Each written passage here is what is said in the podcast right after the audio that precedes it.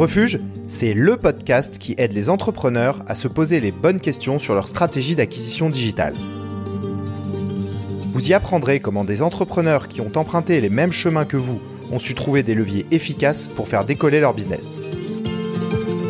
Facebook Ads, Instagram, SEO, bouche à oreille, RP, ils nous racontent leurs réussites et leurs échecs dans de nombreux canaux d'acquisition. Leurs exemples inspirants sont là pour vous aider à y voir plus clair et ainsi faire décoller votre projet entrepreneurial.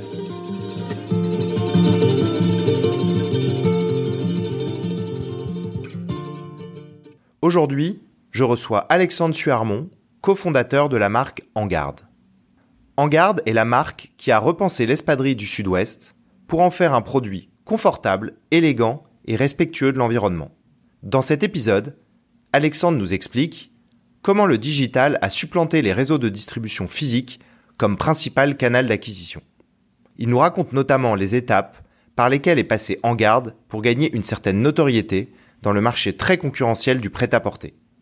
Je vous souhaite une très bonne écoute. Salut Alexandre. Salut Mathieu. Comment tu vas? Écoute, plutôt pas mal, je te remercie. Et toi? Bah, Très bien, très bien. Euh, tu, tu, le fais où le, le, ce troisième confinement? Tu, tu es à Paris? Euh, malheureusement, je suis à Paris. J'ai pas eu euh, la possibilité de partir en province, de m'échapper euh, en pleine nature ou au bord de la mer pour passer ces quelques semaines. Je suis à Paris entre entre chez moi et le bureau, en fait. Okay. La plupart, la, la plupart de l'équipe est, est, est, confinée soit chez elle, soit chez ses parents ou en province. Mais il reste il reste quelques personnes malheureusement qui qui, qui doivent faire de, de la garde, on va dire, au bureau donc j'en fais partie. ok, ok. Et euh, alors bon, pour pour euh, l'histoire, euh, on se on se on se connaît par ami interposé. Je connais bien l'histoire de, de, de, du produit dont tu vas tu vas pas mal parler, qui est en garde. Euh, je te laisse te présenter, Alexandre? Ouais, avec plaisir. Mais en fait, donc Alexandre, moi je suis le cofondateur de la marque En Garde. C'est une marque que j'ai cofondée avec ma sœur il y a maintenant six ans. c'est une marque de chaussures engagée et circulaire qui s'est euh, lancé donc autour d'un monoproduit initialement qui est euh, l'espadrille qu'on a revisité et euh, qui aujourd'hui s'est diversifié autour de différents produits comme la slipper ou la sneaker. Et donc une marque engagée puisque en garde à une, à une démarche circulaire, à savoir qu'on produit principalement nos modèles à partir de matériaux recyclés en circuit court et avec la volonté de recycler toutes nos paires en fin de vie gratuitement euh, pour les réutiliser dans, dans de nouvelles chaussures. Euh, voilà en quelques mots et, euh, et aujourd'hui la marque est présente principalement euh, sur notre site et dans, et dans quelques points de vente en France et à l'étranger. Ok, bah écoute, pour faire un peu la promo de, de Hangarde, moi c'est vrai que c'est un produit que j'ai utilisé euh, et que j'ai apprécié puisque euh, il comblait, euh, je pense, un vide sur sur le, j'ai envie de dire le, le, le modèle de chaussures qu'on peut porter l'été. Euh, à la fois le soir et en journée. Donc euh, je peux, je peux, je connais bien le produit pour en avoir eu pendant plusieurs années. J'ai été un, un, bon client. Et, euh, et voilà. Non, et en fait, euh, au-delà du fait qu'on se connaisse, ce que je trouve intéressant, euh, c'est que tu racontes le parcours. Alors, je crois que maintenant c'est la sixième ou septième année de d'Angarde. Ouais, ouais, ouais. Tout à fait. que tu racontes un petit peu comment on fait émerger un site e-commerce et enfin une marque et et en tout cas dans le secteur de la mode, qui est un, secteur quand même relativement complexe, puisqu'il y a justement des effets de mode euh, qui, en ce sens, se, se distinguent de certains produits euh, SaaS sur lesquels des modèles SaaS dans lesquels bah, il, y a des, il y a des personnes qui s'abonnent, il y a, une, il y a une, ce qu'on appelle euh, l'addiction, enfin la rétention qui est forte. Donc ouais. ça, c'est des sujets que je, je, je, serais vraiment curieux d'aborder tout au long de notre échange. Je pense ouais. qu'ils sont assez intéressants pour les personnes qui qui lancent euh, des produits e-commerce. C'est quelque chose, c'est, enfin, on est clairement sur quelque chose qui va qui va continuer d'exploser euh, en période post-confinement. Euh, donc voilà, ça c'est vraiment des sujets intéressants. Est-ce que tu peux raconter ton bagage euh, avant que tu lances en garde? Parce que je crois que tu as, eu un parcours un peu différent. Enfin, tu n'étais pas dans le secteur de la mode. Ouais, tout à fait. Ouais, c'est pas un parcours classique dans le sens où je n'ai ni un profil euh, mode ni un profil digital. Euh, et c'est la même chose pour ma sœur, avec qui je suis associé. On a tous les deux des profils plutôt commerciaux. Moi, j'ai travaillé pendant, avant de lancer en garde, pendant sept ans en marketing dans un grand groupe français, Bernard Ricard. Et ma sœur a travaillé pendant cinq ans avant, on a deux ans de différence, en finance, donc dans des, dans des domaines qui n'ont rien à voir avec la mode et, le digital. Et en fait, on n'a pas créé une DNVB comme comme c'est un peu la mode aujourd'hui et, comme ça se fait couramment. On a créé une marque qui a été distribuée initialement en physique, donc en wholesale. Donc ce qu'on appelle le wholesale, c'est c'est finalement tout un réseau de, de boutiques multimarques euh, qui vont référencer euh, aussi bien des marques comme Vanguard comme que d'autres marques. Et finalement, on a, on a pivoté sur du digital, je dirais presque sur du full digital, puisque aujourd'hui c'est plus de 90% du chiffre, euh, que récemment, qu'il y a trois ans, donc à mi-parcours, on va dire. Et on en est très content. D'accord, ok. Mais voilà, donc c'est un parcours un, un, peu différent. Il n'y a pas de, il n'y a pas de mode ou il n'y a pas de digital initialement.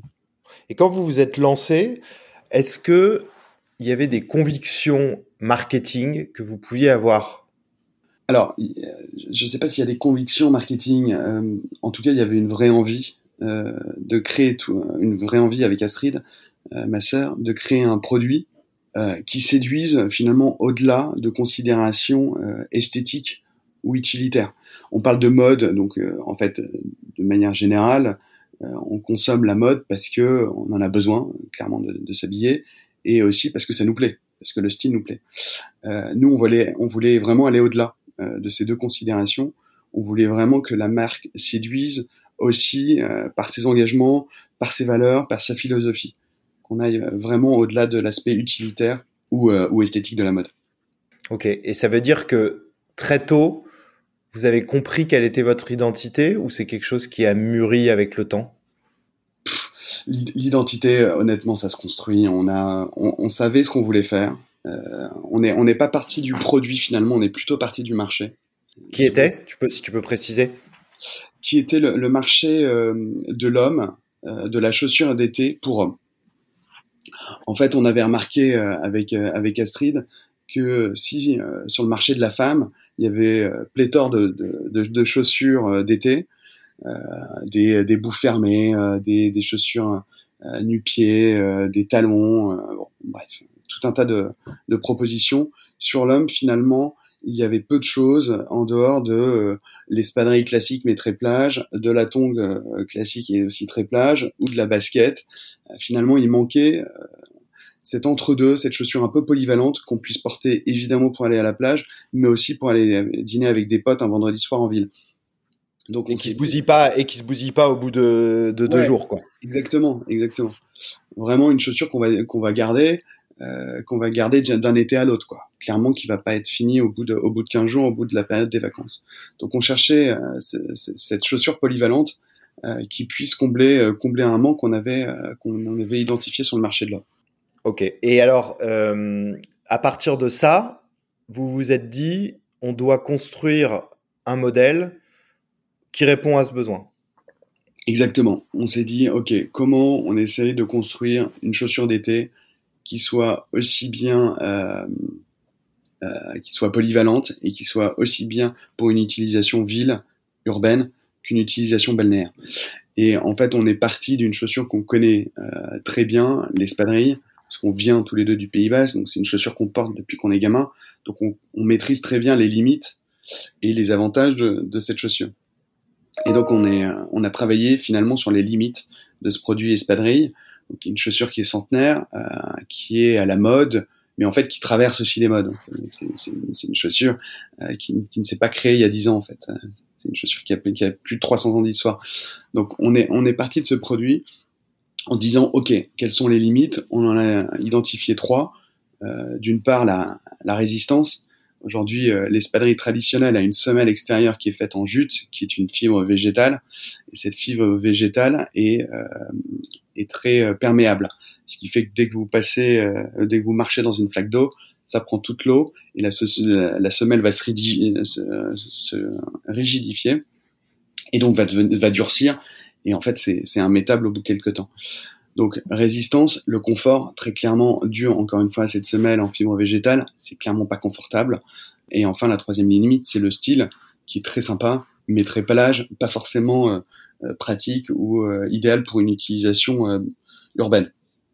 Donc, sauf, si tu veux paraître très décontracté quand tu sors. Ouais, mais c'est un style. C'est un style. C'est un style. C'est un style. C'est un style qui est un peu trop clivant. Et euh, on s'est dit, voilà, c'est les trois limites, comment on les travaille pour en faire une chaussure urbaine, résistante et ultra confortable. Ouais. Bah pour moi, pour moi, ce, ce constat, il est, il est, assez réussi, comme je le disais au, au début de l'épisode.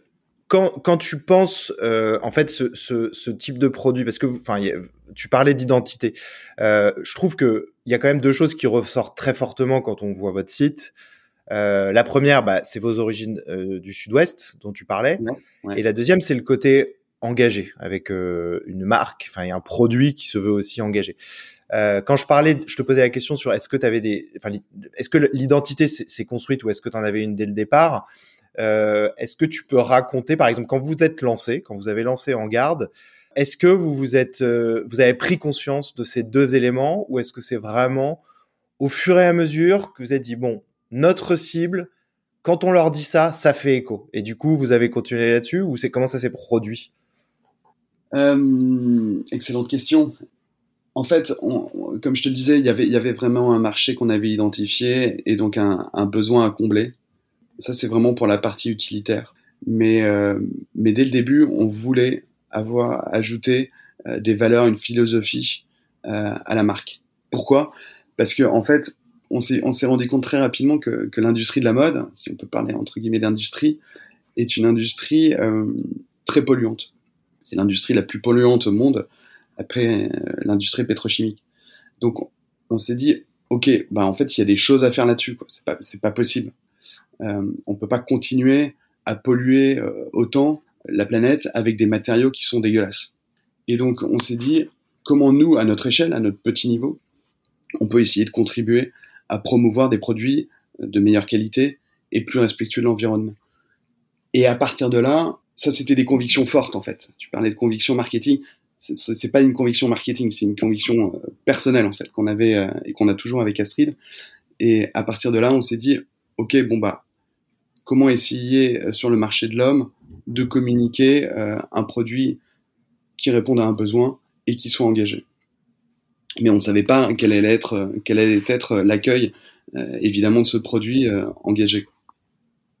Donc ça s'est construit. Donc pour répondre à tes questions, effectivement, l'identité, on avait des, des, des, valeurs fortes au début, une conviction sur sur un marché, et l'identité s'est construite pas à pas euh, avec ce marché. Ok. Alors je me souviens aussi que quand vous êtes lancé, euh, vous avez tout de suite pris soin de, de travailler vos visuels. Euh, si je me souviens bien, bah, d'ailleurs l'ami en commun participait, à, était présent dans ces visuels. Euh, ouais. et, et, et, donc en fait, euh, je, enfin, je pense qu'aujourd'hui, une marque qui se dit je vais faire du e-commerce, elle va se dire euh, je vais faire du, des belles photos. Je pense que n'importe qui aujourd'hui, que ce soit dans la food tech, dans tout ça, bon, il y a personne ouais. qui se dit je vais lancer un compte Instagram avec des photos dégueulasses. Donc je pense que ça c'est un postulat de départ. Après, quand je parle d'identité, c'est que je, considère que pour justement aller plus loin, à un moment donné, il faut aussi raconter une histoire. Et pour vous, en fait, cette histoire, elle s'est, de ce que tu dis, elle, s'est construite peu à peu. Euh, elle se, elle, a pris écho. Euh, et est-ce que cette histoire, après, elle a, elle a, dicté aussi et comment vos actions euh, marketing? Alors, effectivement, cette histoire, elle s'est construite euh, peu à peu, en fait, au, fur et à mesure de nos engagements. Et, j'ai envie de dire que cette histoire, elle est, elle est pas terminée elle est toujours en construction. C'est-à-dire que nous, euh, en tant que marque engagée, on essaye d'utiliser un maximum de matériaux recyclés. Euh, on produit, entre guillemets, en circuit court, à savoir là où il y a du savoir-faire en Espagne ou au Portugal, et on met un point d'honneur à essayer de recycler un maximum de nos, de nos produits en fin de vie. On incite nos clients à nous les renvoyer euh, gratuitement. Mais tous ces engagements euh, sont faits pas à pas. Le, le, recyclage d'une paire de chaussures, simple exemple, hein, le recyclage d'une paire de chaussures est très compliqué. Euh, c'est pas comme un t-shirt où un t-shirt finalement c'est qu'une seule matière, du coton. Euh, une chaussure, il y a différentes matières. Euh, il y a aussi bien du caoutchouc, du coton, potentiellement du polyester, de, du métal, hein, pour les œillets par exemple des, des, des, des, baskets. Donc toutes ces matières différentes font qu'une chaussure est compliquée à recycler. Donc le recyclage, ça a été une volonté depuis le début, mais techniquement on s'est on s'est confronté à des murs. Donc finalement, l'identité, euh, elle, se, elle se construit dans le temps. en tout cas, il y a un postulat de départ, c'est que on voulait, dès le début, faire un maximum à notre niveau pour ancrer la marque dans un respect de l'environnement. Donc tout ce qu'on fait aujourd'hui, on essaie de pousser les murs pour toujours être plus respectueux de l'environnement. Et, bah, ça se reflète bien sur votre euh, compte Instagram que je suivais depuis quelques années. Et, justement, c'est un endroit où on a, enfin moi personnellement, j'ai vu cette évolution. Ouais, clairement. Bah, le, compte Instagram, tu, fais bien d'en parler parce qu'il est, il est primordial. Je pense qu'on a encore beaucoup de choses à faire sur, euh, sur ce compte Instagram, mais ça reflète en fait euh, l'image, l'image d'une marque. finalement, peut-être plus qu'un site, qu'un site web où, de par de par sa construction, un site web, il y a plusieurs pages, alors qu'un compte Instagram, c'est une page, des visuels, et euh, très rapidement, en quelques secondes, on est immergé ou pas dans un univers euh, de marque euh, qui nous parle ou pas. Donc un compte Instagram, c'est primordial aujourd'hui de bien le soigner. C'est quelque chose que tu je te pose la question parce que j'ai par exemple accompagné des, des, des, clients euh, qui dès le départ, quand ils se sont lancés, avaient conscience de l'importance de leur Instagram qui avait une histoire et un flux, on va dire, d'images cohérents. Ouais. Et, et, je remarque que pas mal d'entrepreneurs font ce constat euh, bah, au bout de quelques temps parce qu'au début ils ont ils ont parlé de différentes choses, ils ont ils ont fait des choses perso, ils ont mis des choses sur leur marque. Puis à un moment il y a un, un, un manque de lisibilité et, est-ce que vous, de votre côté, c'est quelque chose qui s'est, encore une fois, est-ce que quand vous avez, euh, très tôt, vous avez pris conscience de l'importance d'avoir un fil d'actualité Instagram libre Très tôt, non. Honnêtement, euh, j'aimerais pouvoir te dire oui. mais, mais non, on en a pris conscience un peu plus tard parce que, encore une fois, nous, on avait pour objectif initialement de développer la marque plutôt en wholesale, donc plutôt en boutique. Et donc, on n'a pas pris conscience de l'importance euh, de l'image digitale de la marque. Et donc finalement, euh, c'est venu un, peu sur le tard, euh, cette prise de conscience de ok quelle histoire je raconte sur euh, sur mon compte Instagram, sur les réseaux sociaux de manière générale, parce que Instagram c'est une chose, mais il y en a aujourd'hui plein d'autres évidemment de réseaux sociaux qui sont importants et à, et à soigner, mais mais c'est venu plus tard et aujourd'hui encore on a, on a beaucoup de travail à, à, faire sur notre compte Instagram pour évidemment raconter notre histoire, mais elle est au-delà. Je pense qu'aujourd'hui, Instagram, ça doit pas simplement être un défilement de belles images euh, qui ont du sens les unes avec les autres. Ça doit être un véritable relais d'informations euh, sur le site internet de la marque. Aujourd'hui, je pense que vraiment la création de contenu, au-delà euh, finalement de, des images, est clé pour une marque. Et création de contenu, c'est finalement quelle est l'histoire que raconte la marque au-delà de ses produits, au-delà euh, de ce qu'elle fait au quotidien comment en fait cette marque vit dans le quotidien des gens qui ne la connaissent pas forcément. Et ça, c'est euh, aller chercher des histoires euh, de personnes, par exemple, qui sont extérieures à la marque, mais qui peuvent donner du sens par rapport à ce que fait la marque. Et ça, pour moi, c'est primordial. Parce que ça permet aux gens qui ne connaissent pas de la marque de rentrer dans la marque à travers des moyens qui sont euh, différents que le produit. Alors justement sur, sur les réseaux sociaux, alors sur Instagram aujourd'hui vous êtes à 25 000, ce qui est un chiffre super intéressant pour une marque. Cette croissance de followers sur Instagram, euh, elle est, elle est. T'as senti des moments où il y avait des, genre des, des, tractions ou que des posts euh, avaient un impact plus fort que d'autres? Euh, Ouais, on a, en fait on a, on a, on a vu. Euh, on a vu une, un début de, de, de, traction à partir du moment où on a commencé à, à, donner, passer plus de temps à s'investir plus sur, euh, sur le digital et notamment sur le site internet de la marque. Pourquoi? Parce que à partir du moment où on commence à développer une communauté de clients, euh, ces clients, on peut, on peut les relayer euh, sur, sur l'Instagram de la marque. Euh, on peut les inciter à nous suivre. Et à l'inverse, à partir du moment où on commence à travailler son Instagram, on peut inciter cette communauté euh, à, à découvrir la marque au-delà des réseaux sociaux et donc sur notre site internet. Donc ça, ça s'est fait euh, progressivement, mais ça s'est vraiment fait à partir du moment où on s'est dit, ok, il faut vraiment qu'on soigne notre image digitale. Donc, alors, on va, on va revenir sur le, sur le lancement euh, et la partie wholesale dont tu parlais.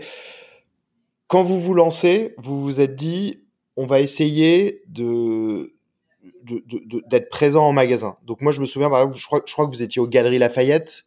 Ouais, absolument. Ouais. Donc, ton, ton, tu commences, tu as ton produit qui est prêt. Euh, au départ, toi, tu, tu, tu, tu, te dis le digital, ça sera plus tard ou tu, tu, tu avais, enfin, comment, comment t'avais quelle vision du digital au départ? Euh, J'avais une vision euh, assez confuse, honnêtement. Euh, encore une fois, hein, je viens ni de la bonne, ni du, ni du digital. Ma sœur, pareil. Et on se disait que, ok, le digital est, est clé, mais néanmoins, euh, elle nécessite beaucoup d'investissement, euh, beaucoup de temps, et que si on priorise le digital, c'est au détriment d'autre chose. Et l'autre chose, c'était un développement euh, qui nous paraissait plus simple en boutique. Et, euh, et finalement, on s'est dit, ok, on a notre produit, qu'est-ce qu'on fait? Eh bien, on va là, on va, on va apporter notre produit directement à nos potentiels futurs clients en physique. Et euh, ce qui s'est passé, c'est que on a lancé euh, en garde juin de juin 2014, euh, on a lancé avec avec une petite soirée un peu classique que peuvent faire beaucoup de marques, une soirée événementielle à, à, Paris. Et après, on s'est dit, on va faire une tournée entre guillemets, une tournée des popotes, où on a été à la rencontre de nos futurs clients sur une tournée d'été dans les dans les, stations balnéaires de la de la côte ouest, que ce soit île de Ré, Biarritz, euh, mais aussi de la côte est, à l'aide d'un triporteur, donc un tuk-tuk qu'on avait aménagé en vitrine marchande pour essayer de théâtraliser cette rencontre qu'on souhaitait avec nos, nos, potentiels futurs clients. Donc, euh, donc ça a été ça les débuts, et ça n'a pas été forcément la partie digitale. Et, ça, et cette, alors du coup, cette partie-là, elle vous a fait connaître. Elle a eu quel, ça, ça a reçu quel écho? Bah ça a été, ça a été génial euh, parce que en fait il n'y a rien de mieux pour un produit quand on lance un produit que d'aller à la rencontre de nos futurs clients. Ou pas de nos futurs clients mais d'avoir le retour le, le retour euh, potentiel d'un client. Euh, donc ça c'est hyper intéressant euh, d'un point de vue euh, d'un point de vue entrepreneurial. Et au-delà de ça euh, nous ça nous a donc permis de tester notre notre notre produit et euh, ça nous a permis aussi, par exemple, de, rentrer aux Galeries Lafayette, puisque l'acheteuse des Galeries euh, Lafayette, je me souviens à l'époque, était en vacances sur l'île de Ré et nous a rencontrés euh, sur un marché de l'île de Ré sur lequel on exposait. Donc, euh, donc c'est des, des, des, rencontres qu'on a faites et aussi une validation de, de, de, de produits puisqu'on a vendu, je crois que la première année, le premier été, on avait euh, produit 1000 paires qu'on stockait euh, dans, dans, dans, mon appartement. T'imagines même pas le bordel euh, d'avoir 1000 paires de godasses. C'est pas du t-shirt, hein, c'est de la godasse. Ça prend, ça prend ouais. une monstre. donc, donc voilà, donc on avait ces 1000 paires et on s'est dit, ok, on, on, part en tournée. Il faut les, il faut les dépoter parce que c'est de l'espadrille. Et que clairement l'espadrille tu vas pas la vendre à Noël. Donc euh, donc euh, à la fin de cette tournée, ouais, on était content, on avait rencontré les galeries Lafayette, et il devait nous rester 150 euh, paires, un truc comme ça sur le dos. donc c'était c'était cool. Et concrètement, alors c'est intéressant parce que tu dis que vous avez rencontré vos clients. Sachant que tu as dit que vous, vous aviez constaté quand vous êtes, euh, vous avez pensé votre produit, tu avais, tu avais une idée du marché, enfin du besoin. Et, et, et la, question que j'aurais, c'est est-ce qu'il y a eu un décalage entre les personnes que vous avez rencontrées quand vous étiez avec votre triporteur sur le marché de l'île de Ré ou euh, je sais pas où, et avec ce que vous aviez imaginé? Et est-ce que ça vous a permis d'avoir des retours euh, intéressants sur le produit, sur le prix, sur, enfin voilà. et, et comment ça s'est Comment, comment vous avez vécu ça? Euh, Clairement, clairement, euh, il y a eu un décalage, même si on les, a, on, les a, on les a toutes euh, vendues, euh, enfin toutes vendues, euh, à part les, les 150 paires à peu près dont, dont je parlais tout à l'heure. Il y a eu un décalage. Pourquoi? Parce que euh, il y, a, y, a, des gens qui nous apportent en fait c'est la confrontation avec le futur client. Euh, les gens nous apportent en fait euh, leur, leur point de vue euh, sur le produit et nous permettent de l'optimiser sur les années suivantes. Si je te montrais euh, le produit en garde donc l'espadrille en garde de 2014 versus l'espadrille en garde de 2021 ça n'a plus rien à voir certes, c'est toujours une espadrille, c'est toujours une chaussure, mais c'est plus les mêmes matériaux, c'est plus le même confort, c'est plus tout à fait la même chaussure. Donc clairement, nos clients nous ont permis d'améliorer énormément le produit d'année en année, euh, et ça, et ça c'est clé, ça c'est clé. Et donc en fait, tu donc le premier été, vous faites euh, le tour concrètement, vous faites le tour des marchés en fait. Ouais, le premier été, c'est ça. On fait le, le, le tour des marchés, euh, pas que. Après, on a fait des, on a travaillé avec euh, quelques bars, quelques hôtels pour faire de l'événementiel avec eux. lors de soirées. Euh, mais, mais, mais l'idée, c'était vraiment de faire ça à l'aide de notre tuk-tuk.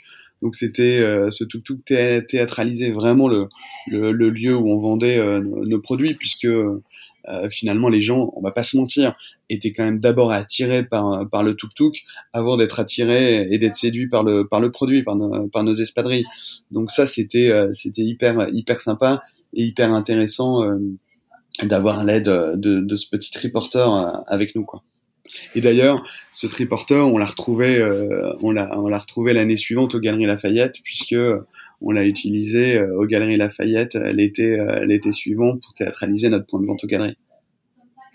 C'est, vrai que bah, l'histoire du triporteur, ça crée quand même une forme de, d'identité. Enfin, c'est, aussi un, un moyen, comme tu l'as dit, d'attirer l'œil et d'être différenciant sur un marché, quoi. Ah ouais.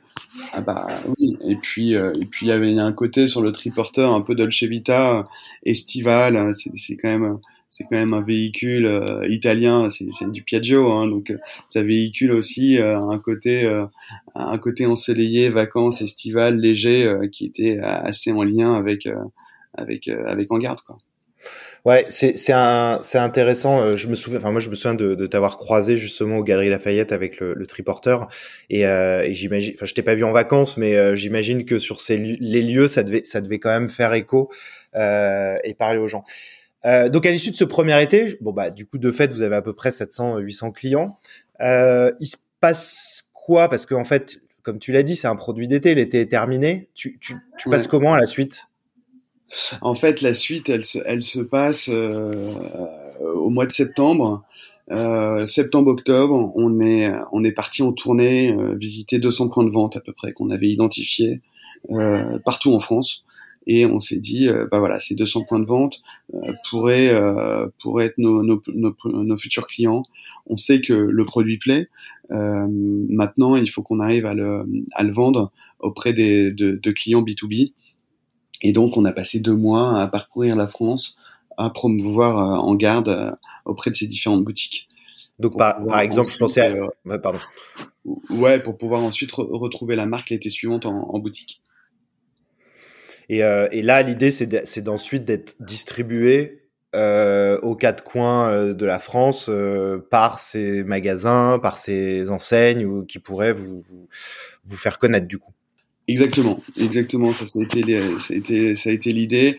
On a réussi à référencer euh, la marque euh, le, premier été euh, dans une cinquantaine de boutiques et, et les étés suivants jusqu'à jusqu'à quasiment 200 points de vente. Et ça, ça, ça nous a permis aussi de, de, de faire connaître la marque grâce à un référencement un peu non pas un peu partout en France, ce serait évidemment beaucoup trop prétentieux, mais, euh, mais dans, dans, dans, un certain nombre d'endroits qui, qui font que ensuite, quand on a pivoté sur le digital, bah, les clients qui connaissaient la marque grâce aux, boutiques bah, nous ont retrouvés en ligne. Et, et alors à ce moment-là, le digital, c'est un, tu, vous y passez peu de temps? On y passe, on a depuis le début, hein, on a un site e-commerce, euh, mais on y passe, on y passe peu de temps parce que euh, euh, parce qu'on peut pas être partout, euh, parce que on, on, a fixé notre priorité sur un développement commercial en boutique et euh, et, et, finalement se faire connaître sur le, sur, la, sur, le, sur le digital, ça demande du temps et, et de l'investissement. Donc, donc in fine, on y passe peu de temps. C'est beaucoup d'erreurs, mais on y passe peu de temps. Et, et, et, donc l'allocation digitale, elle, elle, elle switch au bout de trois ans à peu près. Du coup, c'est, enfin, c'est à bout de trois ans vous vous dites bon, là, on va faire émerger le digital. Est-ce que tu, tu, te dis, on aurait dû faire ça dès le début, par exemple, de faire 100% digital euh, très tôt, où il y a aucun, où, c'est précieux d'avoir pu faire euh, ce passage en marché, en boutique? Euh, bon, je pars du principe de manière générale que ça sert à rien de refaire le match. Euh, oui. Néanmoins, aujourd'hui, je ne referai pas la même chose. Mais les temps ont évolué, ont évolué aussi. Euh, C'est-à-dire qu'aujourd'hui, pour moi, lancer une marque, il faut qu'elle soit sur le digital. Il faut que ça soit digital. Ça me paraîtrait aberrant qu'une marque, dans, dans, notre secteur, hein, à savoir euh, la mode, euh, se lance exclusivement sur, euh, sur un développement boutique. Euh, il y a aujourd'hui des moyens qui n'existaient pas vraiment à l'époque, qui permettent de lancer une marque sans trop de moyens et en allant directement à la rencontre de nos clients. Et ces moyens, c'est des plateformes comme Ulule ou autres euh, qui sont de superbes euh, leviers pour une marque pour tester son produit. Pour moi, le Ulule aujourd'hui, c'est la tournée terrain, la tournée des popotes, la tournée des marchés qu'on a qu'on a fait au tout début. Mais en même temps, le fait d'avoir fait les marchés de ça, tu l'as dit, ça, ça vous a, ça, ça, a donné une sorte de repère. Euh, tu vois, je, pour, pour comparer, euh, tu vois, dans, enfin, imagine une enseigne qui se retrouve sur Deliveroo, elle bénéficie aussi d'avoir un restaurant physique qui a pu la faire connaître. Et, euh, et du coup, la question que je me demande, c'est, euh, euh, enfin, c'est bien sûr que c'est pas pour refaire le monde, mais c'est, c'est quand même, ça, ça vous, j'ai quand même le sentiment que les marchés ça, a créé peut-être une, fidélité aussi avec les, premiers clients. Certain, c'est certain. Tu as entièrement raison. Euh, et aujourd'hui, si tu veux, euh, on, a, beau être euh, principalement digital, on ne renie absolument pas le, les boutiques et le, le wholesale. Je pense que c'est complémentaire dans notre secteur à une activité digitale importante. Mais aujourd'hui, s'il y a quelqu'un qui, euh, qui m'appelle et qui me dit euh, Salut Alexandre, j'ai envie de lancer un produit, qu'est-ce que tu me conseilles entre le digital ou le physique? Bah, Je lui conseille le digital. Ça ne veut pas dire qu'il ne faut pas faire de physique. C'est-à-dire qu'aujourd'hui, il y a des moyens plus intéressants et plus rapides en termes de développement de notoriété que le que le que, le physique. Ouais, c'est la rapidité en fait c'est toi c'est la rapidité et la possibilité de toucher plus de monde. Mais pour la pour, pour, la petite histoire, euh, ma sœur qui était je crois en voyage au Japon, elle était tombée sur euh, sur euh, des des hangars dans une boutique où vous étiez distribué à Tokyo, je crois. et, et c'est c'est vous, aviez quand même eu peut-être pas toute la France mais au moins dans le monde entier. Euh, c'est sympa. On était effectivement dans, quelques boutiques euh, au Japon, mais mais mais, mais t'as raison. Ça participe aussi au développement de notoriété de la marque et aussi à sa crédibilité. Le fait le fait d'être développé, euh, d'être référencé dans dans un certain nombre de points de vente et dont des points de vente à l'étranger comme au Japon, bah forcément on se dit ah ouais la marque la marque elle plaît au-delà au-delà de au-delà de Paris, au-delà d'une d'une ville, elle plaît, elle plaît, elle peut plaire un peu partout. Ouais. Hmm. Alors, ouais, t'as as parlé de quand tu t'es lancé de la non pas l'absence, enfin t'as as dit l'absence d'expérience en digital et que c'était confus. Enfin voilà, et, et, je pense que tu, tu n'es pas du tout le seul et c'est un peu l'objet aussi de, de, ce podcast, c'est de c'est de partager l'histoire d'entrepreneurs euh, parce que moi, le constat que je dresse, c'est qu'il y en a beaucoup qui, c'est pas qu'ils n'ont pas fait du digital, c'est qu'ils n'ont pas forcément vu toutes les, les verticales, qui n'ont pas vu tous les secteurs. Et quand ils arrivent dans le dans, dans la partie acquisition, en fait, ils ont tellement d'autres choses à faire que euh, de deux choses l'une, euh, c'est difficile d'y passer du temps, premièrement. Et deuxièmement, le sentiment que je constate et que je vais aussi euh, forger, c'est que c'est dur d'apprendre parce qu'on a, il y a beaucoup de conseils. Donc, donc pour moi, c'est pas du tout une situation euh, isolée et c'est même très fréquent pour beaucoup d'entrepreneurs qui lancent, euh, qui lancent un produit. Ouais. Donc ma, ma question, c'est que premier niveau, c'est comment toi tu te formais, comment tu apprenais justement le digital? Euh, je me forme toujours, hein, je te rassure. je suis toujours en formation. c'est sans fin. En tous en perpétuelle formation euh, quand on parle de digital. Euh, écoute, c'est beaucoup de rencontres, ça, ça prend du temps. Il euh, n'y a pas de recette magique, c'est beaucoup de rencontres, c'est beaucoup de tâtonnements, c'est beaucoup d'erreurs aussi. Euh, mais mais, l'idée, quand, quand on connaît pas un domaine comme le digital, c'est avoir vraiment très soif d'apprendre. Euh, et donc, euh, et donc d'aller taper aux portes en disant, ok, toi, comment tu fais, euh, comment tu t'es entouré, comment tu fais dans tel domaine, comment tu fais dans tel autre, et, et essayer de s'inspirer de ce que font les autres pour essayer de, de faire sa, sa, petite recette pour son propre business. Donc c'est beaucoup de rencontres, clairement. Et, c'est aussi après essayer de, de développer un, un espèce d'écosystème autour de ta marque d'experts parce que quand on parle de digital, on parle d'experts, on parle vraiment d'expertise. C'est pas quelque chose, on s'improvise pas euh, euh, roi du digital ou roi de l'acquisition en deux mois. Ça n'existe pas. Euh, il y, a, y, a, vraiment euh, des, des, métiers, euh, c'est des, des, métiers à apprendre. Et moi, aujourd'hui, après six ans de marque et trois ans de digital au quotidien, je ne suis toujours pas un expert et je suis très content d'avoir des experts autour de moi. Et euh, par exemple, qu'est-ce qui était flou? Quel, euh, canal était flou pour toi euh, Qu'est-ce qui pouvait ne pas être clair? Tout. ouais. Tout. Tout. Je sais pas, par exemple, le, contenu. Tu vois, en fait, je dis ça parce qu'on a, on a, on a retrouvé des articles que vous aviez pu écrire, donc je pense du contenu que vous avez produit.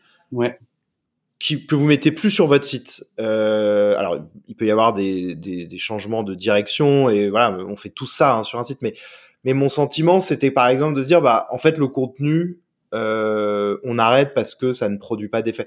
C'est ce genre de choses qui te, qui étaient floues?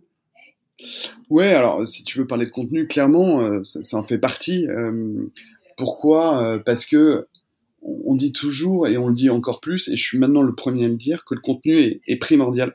Mais, euh, mais, mais pour moi, à l'époque, je me disais, mais en fait, ça veut dire quoi déjà du contenu? C'est-à-dire quoi? Il faut gratter du papier, entre guillemets, papier digital, sur le site pour écrire un maximum de choses qui vont intéresser un maximum de personnes? Bah, en fait, j'avais du mal à comprendre comment ça pouvait être un bon levier sur mes ventes a posteriori. Et, euh, et, euh, et au-delà de, de, comprendre ou de pas comprendre, c'était très chronophage euh, de faire de, faire un blog, d'essayer de euh, d'apporter du contenu sur les réseaux sociaux. Tout ça, ça prend énormément de temps.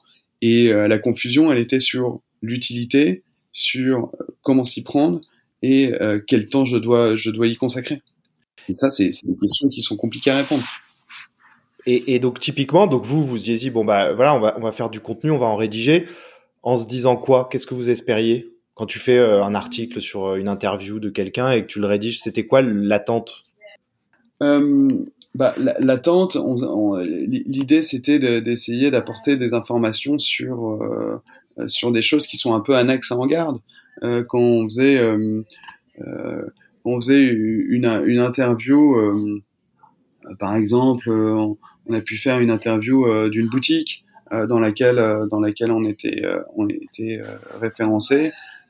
bah voilà, quel est l'univers de la boutique, quelles sont les marques qui référencient, qui référencent, quel quel est l'état d'esprit des, des, clients, qu'est-ce qu'ils vont chercher, etc.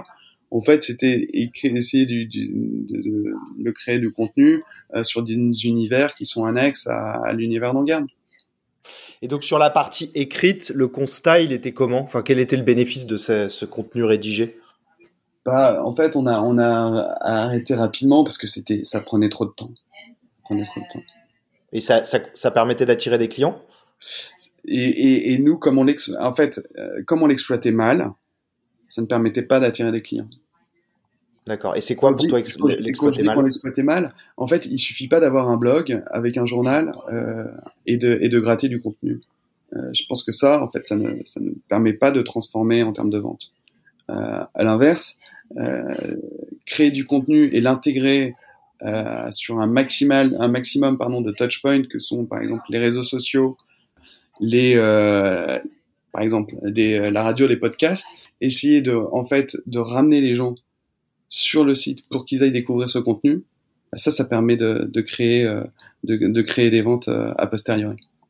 Et, euh, et, et, par exemple, là, tu viens de dire, je, je, je commence à, à, mieux comprendre l'importance du contenu. J'imagine que c'est encore en apprentissage. Euh, du coup, ça a fait que vous ayez, vous avez, vous avez un peu ajusté votre production de contenu. Ouais, on est, on est surtout en cours d'ajustement de la production de contenu. Ouais.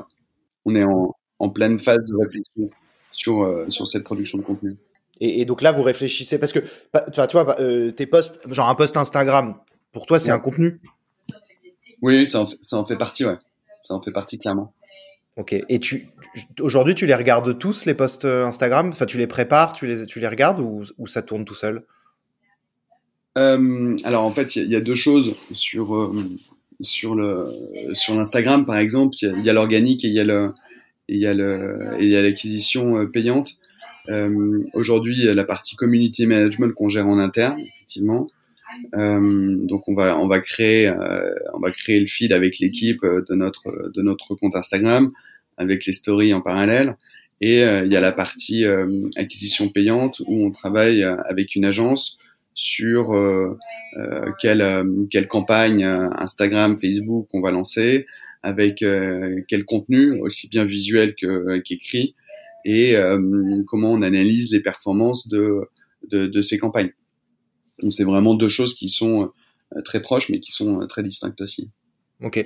Alors là, le but, c'est, à travers ma question, c'était pas de repas, enfin de basculer au sujet Instagram, mais c'était de comprendre euh, mon sentiment. Enfin, ce que j'entends, c'est que tu as passé plus de, tu passes de plus en plus de temps toi-même à la partie contenu?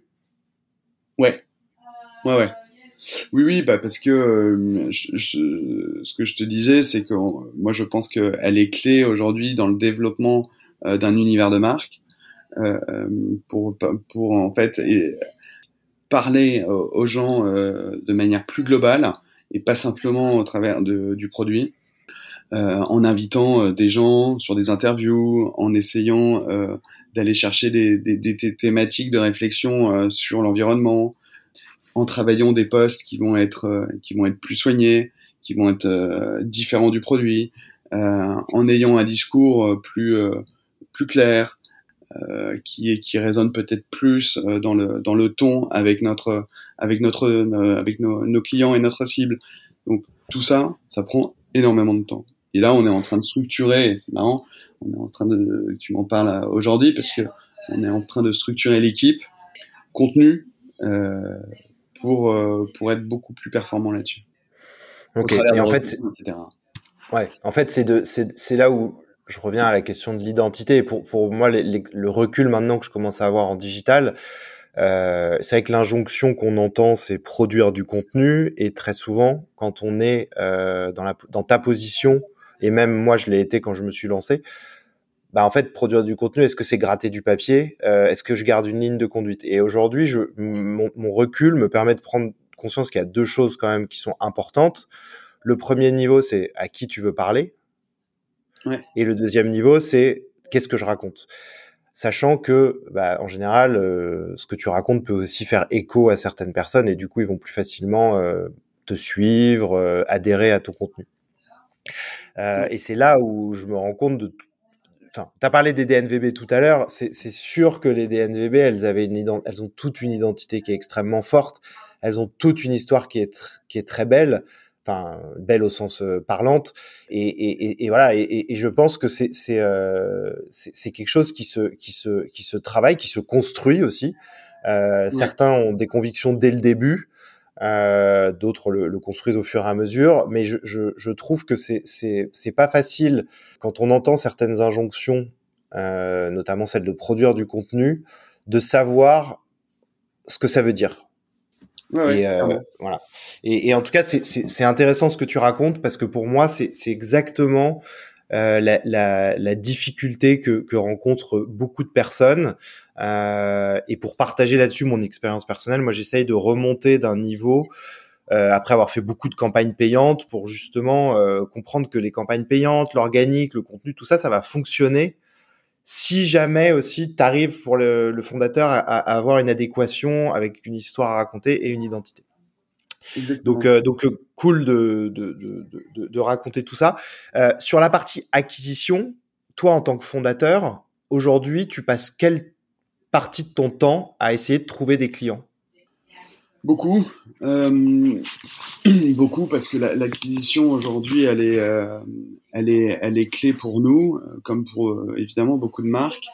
Mais, mais on a, t'as beau avoir une communauté de, de clients avec, on a de la chance, un bon taux de taux de repeat, c'est-à-dire que nos clients achètent plusieurs, plus, enfin réachètent d'une année sur l'autre pour faire des, pour développer la notoriété de la marque, l'acquisition est, est, très importante. Donc, euh, donc je passe beaucoup de temps avec euh, avec notre agence, euh, avec nos agences d'ailleurs. On a une agence sur le social et une agence sur le search pour essayer de, de, mettre en place des, des campagnes qui soient performantes. Le temps, c'est, enfin quand tu dis du temps, c'est combien de temps par semaine?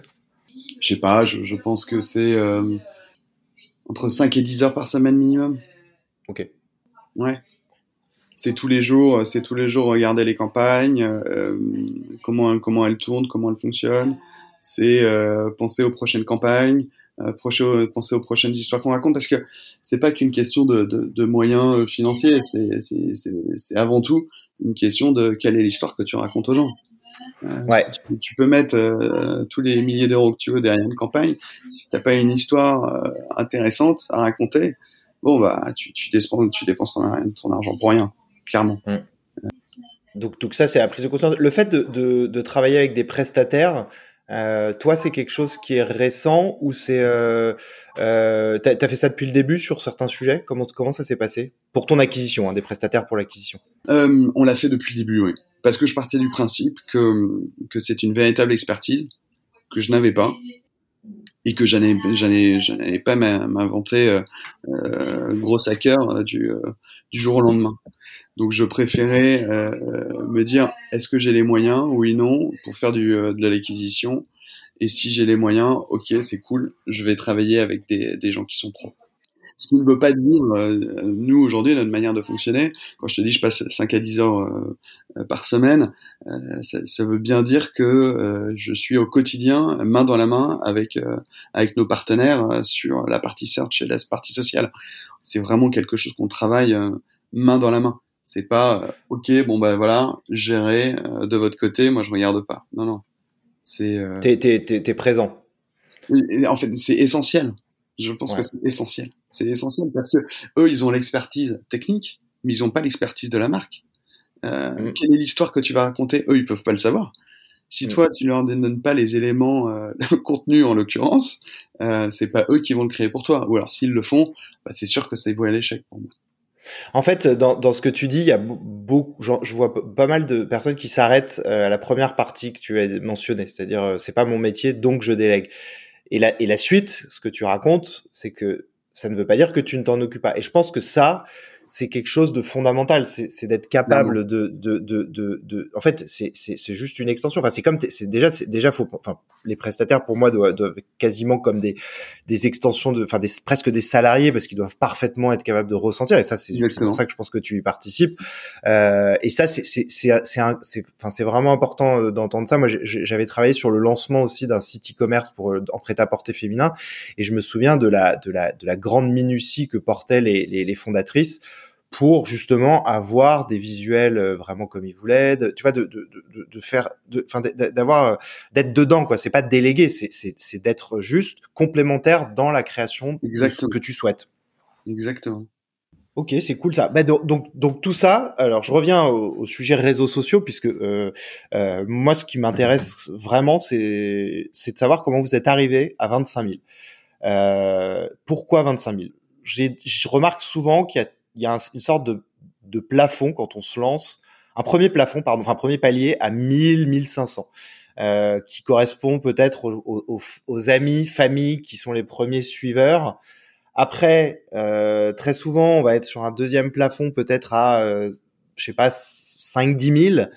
Et je trouve que quand il commence à être à 25 000, tu vois, je regardais euh, des, des, des euh, Asphalt, des Easy ils sont à, tu vois, 70 pour euh, Asphalt, 170 pour Easy Donc, 25, t'as passé un cap pour moi.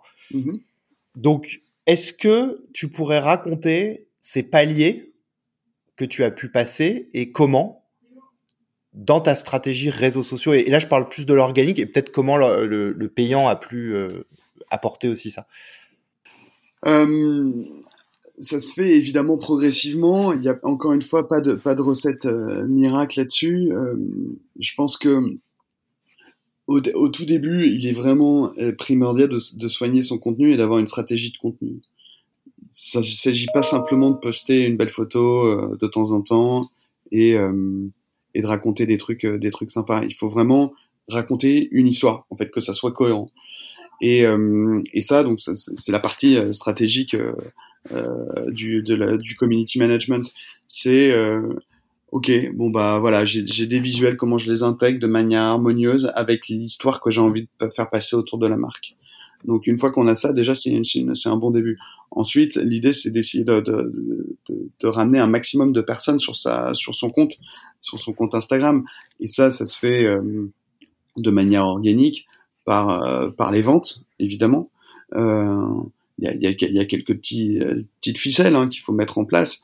Euh, typiquement, par exemple, confirmation de commande. merci pour votre commande. Rejoignez-nous sur les réseaux sociaux. A, il y a plein de surprises à, à vous faire découvrir ou bénéficier de je sais pas quel, quel petit petit geste cadeau ou, autre jeu concours qui peuvent qui peuvent être utiles par rapport à nos à nos clients. et au-delà de ça, ensuite c'est c'est aussi l'influence très clairement, euh, quand on parle de community management aujourd'hui, on parle d'influence et, euh, et c'est travailler avec euh, entre guillemets des, des, des, célébrités ou, tout du moins des, des, personnalités qui sont suivies par beaucoup plus de monde que, que, que nous pour pour et qui sont en lien donc avec avec les valeurs ou l'univers de la marque pour que ces, ces personnes-là communiquent sur sur En Garde et finalement donnent envie à leur communauté de suivre de suivre En C'est primordial. Et ça, c'est ce qui nous a permis de gravir petit à petit euh, euh, les échelons. Et vous avez travaillé avec des influenceurs justement? Ah ouais, ouais, on travaille, euh, on travaille avec beaucoup d'influenceurs, ouais. beaucoup d'influenceurs. Et vous leur envoyez, ça se passe comment? Vous leur envoyez des modèles et derrière ils parlent de vous? Oui, aujourd'hui on, travaille en gratuité. Euh, on travaille pas en payant avec des influenceurs. Euh, L'idée, c'est d'aller de, chercher des influenceurs qui n'ont pas forcément une communauté euh, gigantesque. Ça sert à rien d'aller voir des 200 ou 300 000 euh, followers parce que ces influenceurs aujourd'hui travaillent principalement en, payant, ce qui peut se comprendre aussi, c'est leur c'est leur métier. Euh, mais il y a d'autres influenceurs qui travaillent en, en gratuité, euh, tout simplement parce que la marque leur plaît.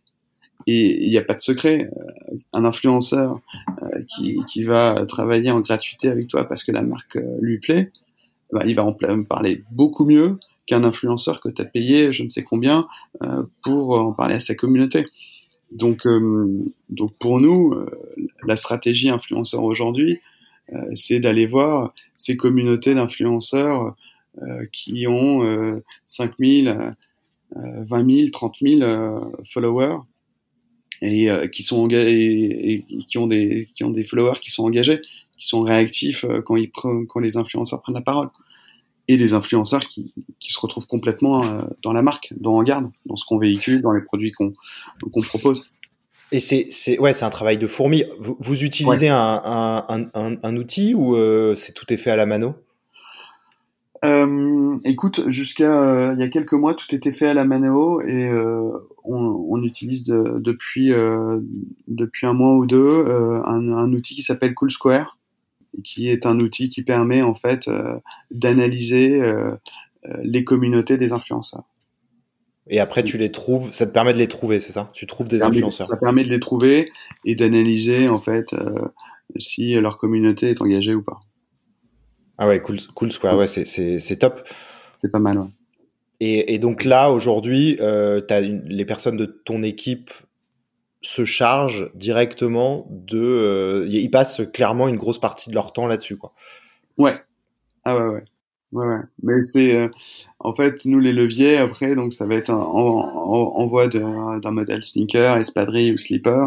Euh, l'influenceur avec qui on fait le partenariat en parle. Si la communauté apprécie, on peut mettre en place un jeu concours. On peut mettre aussi en place euh, un bon de réduction pour sa communauté et euh, on peut envisager l'ultime étape, c'est d'envisager une collaboration sur un produit avec un influenceur. Que l'influenceur en question bah, dessine son propre modèle en garde. Et donc les influenceurs, ils parlent de vous derrière, vous gagnez, euh, je sais pas, 500 ou, ou, ou, ou 3, enfin 500 ou 1000 euh, followers derrière, c'est à peu près ça l'idée? Ouais, ça c'est l'idée. Euh, c'est pas, c'est pas du, c'est pas du gagnant-gagnant à chaque fois, hein, mais mais l'idée c'est effectivement qui est qui est en fonction de la taille de la communauté de l'influenceur entre 100 et 1000 et 1000 et 1000 personnes qui rejoignent la marque parce que ils la découvrent grâce à l'influenceur et, c'est une marque qui leur plaît, donc ils vont nous suivre. Et, euh, et tu peux me parler d'un poste récent qui, enfin, qui a marché et pourquoi il a, il a, il a marché? Est-ce que ça se comprend? Est-ce qu'il y a une explication? Euh, ouais, euh, bah, je, me, je me souviens d'un poste qui avait cartonné euh, l'été dernier au lancement de la sneaker. C'était notre, notre la sneaker qu'on a lancée l'année dernière en, en, en, matériaux recyclés et upcyclés. En bouteilles de plastique recyclées et fibres d'ananas séchées. qui, qui, donc, qui faisait une matière qui ressemblait un peu à du cuir. Et, et ce poste, il avait, il avait bien marché pour deux raisons. Parce que d'une, la prise de vue était parfaite. Clairement, on voyait très bien le produit un univers très ensoleillé. Donc on parle de, de, de, basket d'été, c'est plutôt pas mal qu'il y ait du soleil. En tout cas, ça, ça donnait envie euh, de, partir en vacances avec. Et, euh, et parce qu'il y avait un, un, contenu, donc un wording euh, qui était qui était plutôt impactant et cohérent avec le, le, visuel. Et je me souviens que ça, ça avait très bien marché.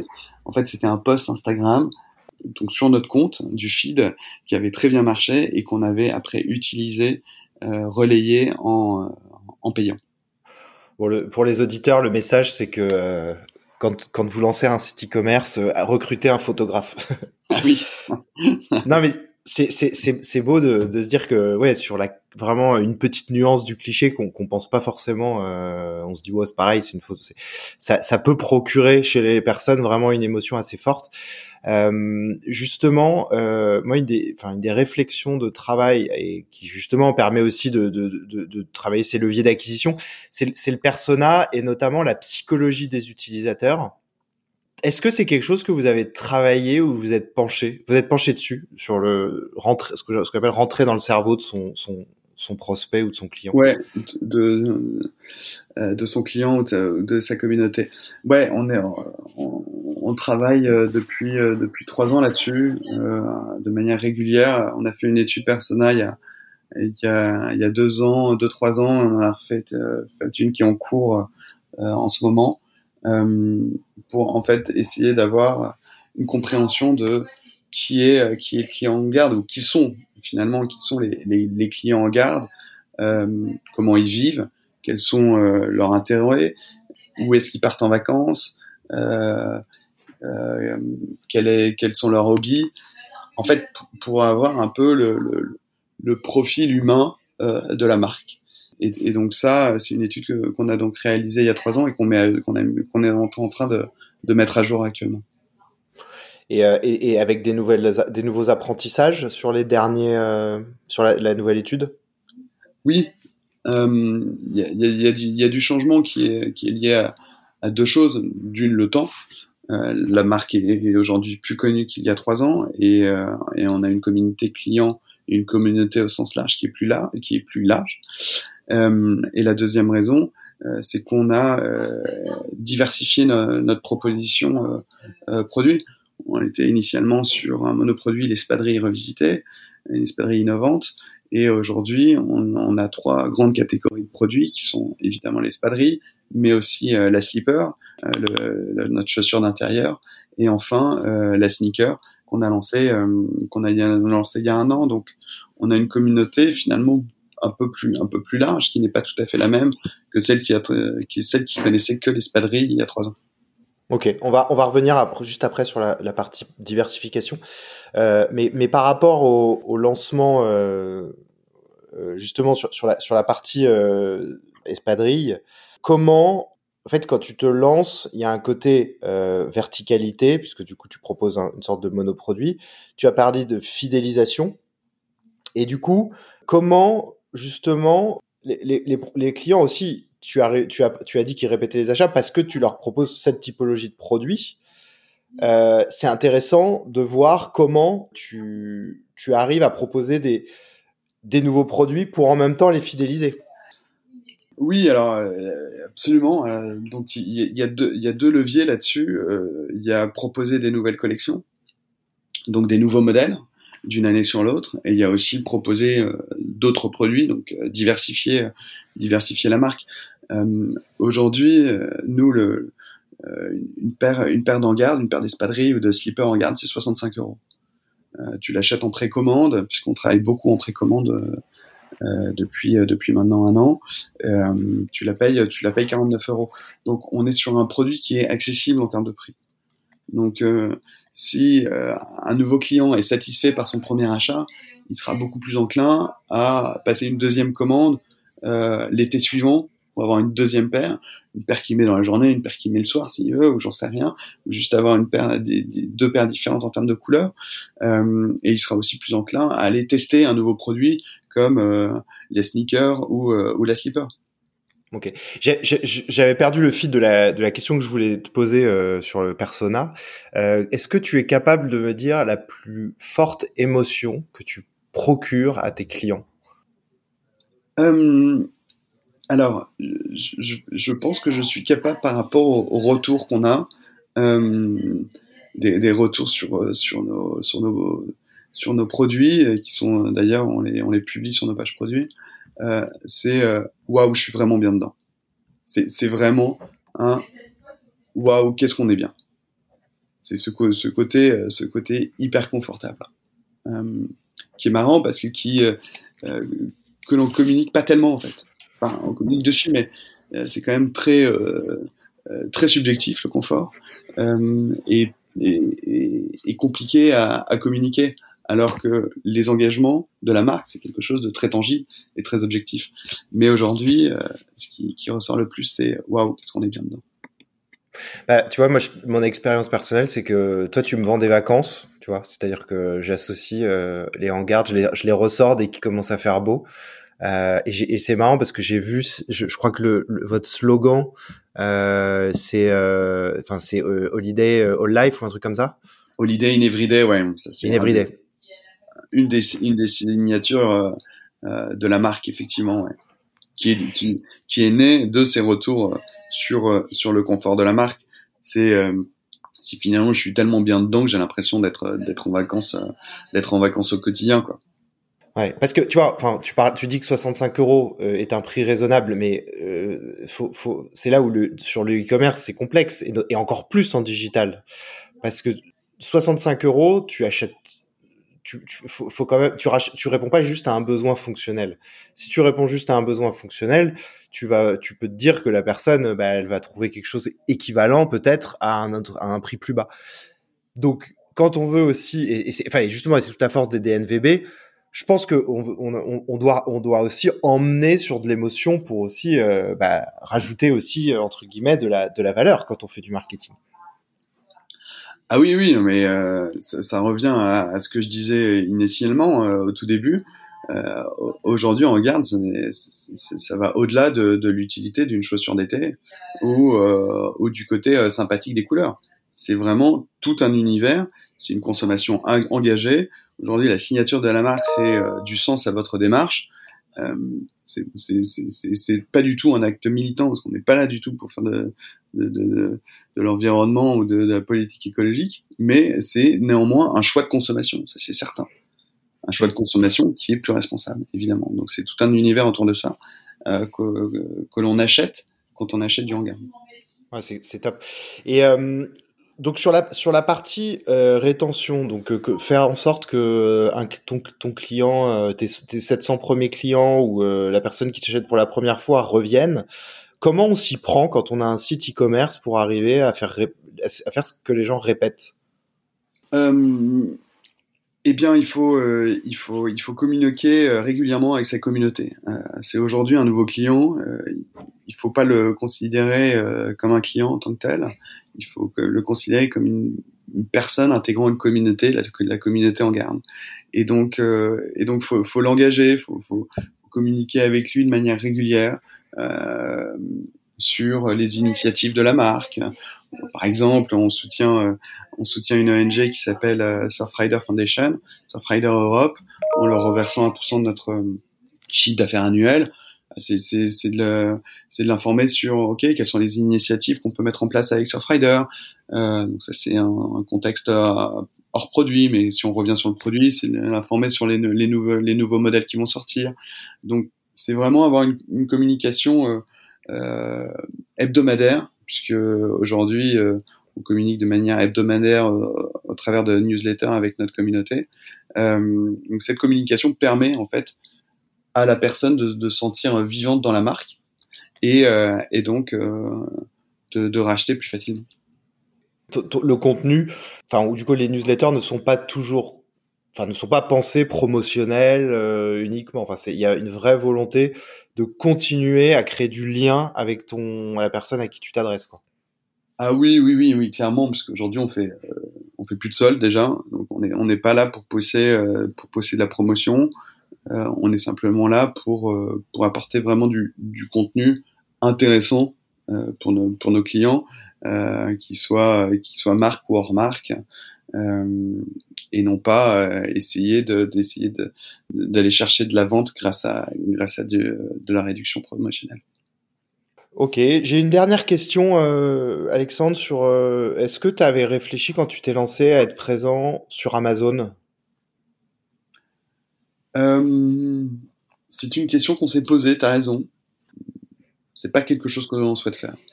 Ouais, visiblement, vous avez, de tout ce que tu racontes, c'est plutôt une bonne chose. Mais je, je, suis pas contre Amazon, hein, euh, je vais pas. Euh, non, non, non, non, c'est pas par rapport à ça, c'est par rapport à la, à la, à au fait de pouvoir garder le lien. Hein. Je, je, je, je trouve que si tu vends sur Amazon, c'est assez difficile finalement de, de, de, de pouvoir avoir ce lien. Ah bah clairement, en fait, c'est la raison pour laquelle nous on n'y est pas, c'est que tu, tu, perds complètement ce lien avec ta communauté, tu perds complètement cette création d'univers autour de, de, tes produits, euh, et, et, finalement, euh, tu, tu, tu, passes d'une marque euh, engagée engageante à un simple un simple produit utilitaire qui répond à un besoin. Bon bah super, euh, Alexandre pour cet été, euh, qu'est-ce que tu Qu'est-ce que tu souhaites, euh, qu'est-ce que tu espères euh, obtenir? Euh, Écoute, je vais être tout à fait honnête avec toi. Je souhaite la réouverture des bars très rapide. Ça approche. Non, non, évidemment, non, mais je, souhaite, je me le souhaite, comme je le souhaite à tout le monde, de pouvoir partir en vacances dans des conditions qui sont un peu plus, un peu plus détendues, un peu plus épanouies que ce qu'on peut vivre actuellement. Période quand même un peu, un peu pénible. Euh, et puis euh, et puis voilà, je souhaite à, tout le monde de partir en garde, pas très loin de, chez nous, de la France, euh, pour passer des belles vacances et, euh, et qui nous envoie un maximum de photos en garde pied, qu'on puisse repasser sur sur l'insta de la marque. Et, et voilà. Bon bah génial, euh, merci Alexandre. Euh, on, te souhaite, on te souhaite de, de, de faire hein. des bonnes ventes cet été. Euh, longue vie à En Garde. Et puis, euh, bien sûr, euh, on souhaite à tous les auditeurs d'essayer au moins ce produit. Merci, Matt. Salut, Alexandre. À très vite. Salut, salut.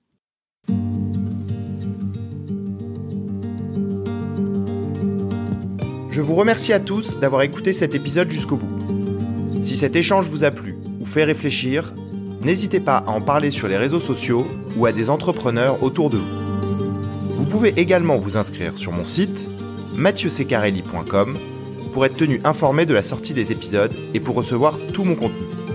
J'espère à très bientôt pour un prochain épisode du Refuge.